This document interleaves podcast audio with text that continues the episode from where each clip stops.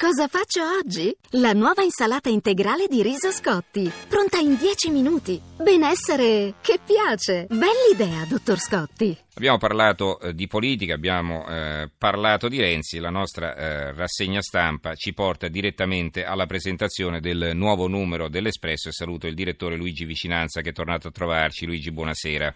Buonasera a tutti quelli che ci seguono. Allora, eh, la, la, la, copertina c'è un Renzi corrucciato, pensoso, non so come definirlo. Il titolo è Preoccupato. Ren... Preoccupato. Preoccupato. Eh, va bene, questo era. Renzino è il titolo, eh, il voto ha ristretto la forza e il carisma del Premier che ora rischia nelle grandi città. Abbiamo chiesto di raccontarle a Marco Belpoliti, Giuseppe Culicchia, Valeria Parrella ed Elena Stancanelli. Quindi un Renzi preoccupato per l'esito di questo secondo turno. Esatto, ma preoccupato anche per l'esito del primo turno delle elezioni di domenica scorsa, perché è evidente che il Premier segretario che per 25 mesi ha governato con gli effetti speciali, beh, esce in qualche modo per la prima volta ridimensionato e deve fare i conti con un risultato elettorale insoddisfacente. Sono sue parole, ha detto noi non siamo contenti, abbiamo un problema. E, e su questo numero appunto proviamo a a spiegare, eh, dopo già tanta come l'orgia elettorale di questi, di questi, giorni, proviamo a spiegare quali sono questi problemi. Con Marco da, Pila, Marco da Milano che appunto individua qual è il tallone d'Achille del, di Renzi e del suo partito. E poi abbiamo chiesto a quattro scrittori di raccontarci uh, le, loro, le, loro, città, appunto Marco Belpoliti per Milano, Culicchia per uh, Torino, Valeria Parrella per Napoli e la Stancanelli per, uh, per Roma. E ciascuno tira fuori un, un dettaglio, un punto, un punto, di vista di queste grandi città che, che in qualche modo si sono, si sono rivelate più più complicate di quanto lo stesso Premier si immaginasse. Mm-hmm. Ma cosa prevedete voi? Poi è chiaro, bisognerà vedere che succederà in concreto, eh, ma dove rischia di più eh, Renzi secondo voi? Secondo me eh, Renzi rischia ovviamente a, a Milano, dove eh, Sala e Parisi sono testa a testa e Sala è direttamente il suo candidato.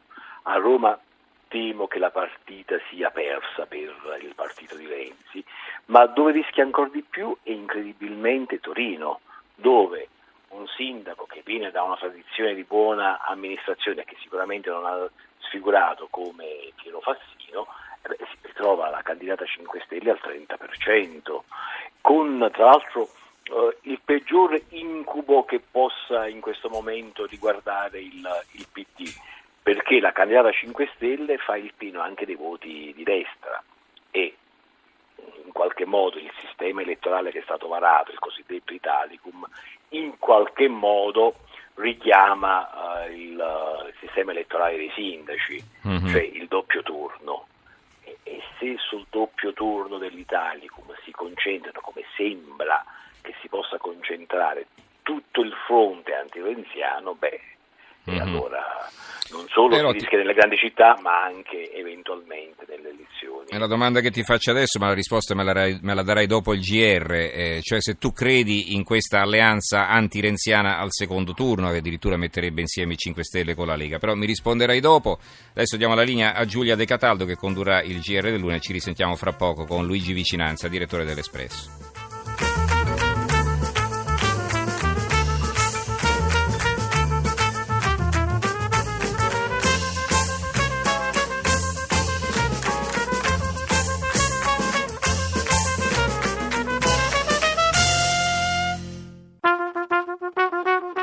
Tra poco in edicola.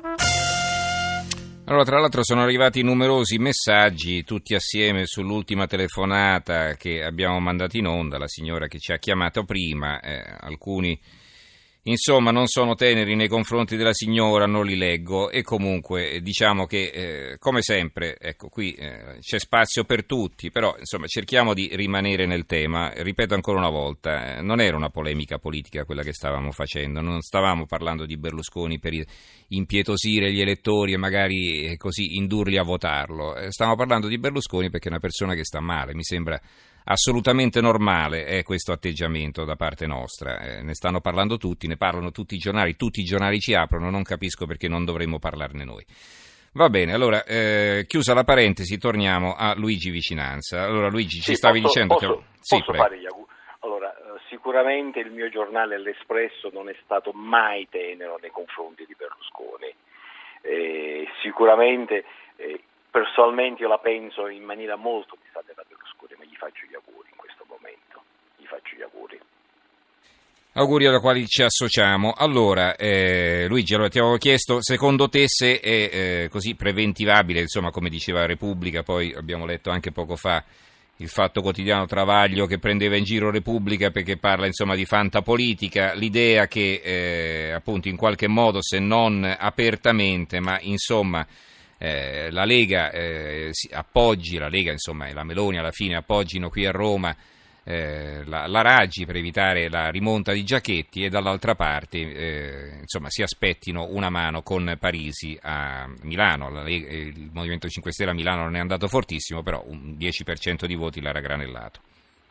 Io penso che bisogna distinguere da un lato gli apparati politici, leader, i leaderini, i capi, capetti e capi corrente e dall'altro lato invece gli elettori.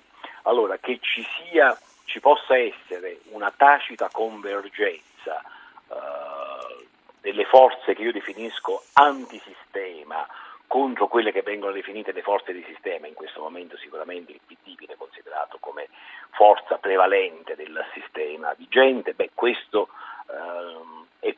possibile, è verosimile e secondo me eh, si sta anche attuando. Altro discorso è quello degli elettori. Allora, i ballottaggi sono vere e proprie nuove elezioni. Tutti i candidati ripartono da zero, nessun partito in questa fase ha i voti in cassaforte, per cui non è che ne può disporre a suo piacimento, non è che se io X, leader del partito Y, dico ai miei votate per Z, in blocco tutti quanti votano per Z.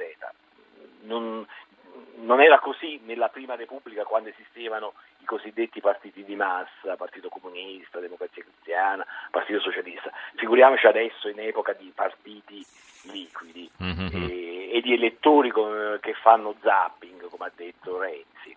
Mm-hmm. Uh, per cui gli elettori alla fine decidono con la per conto proprio, certamente. Per conto proprio e i voti alla fine si contano uno per uno la sera uh, nel momento in cui sono state chiuse le urne.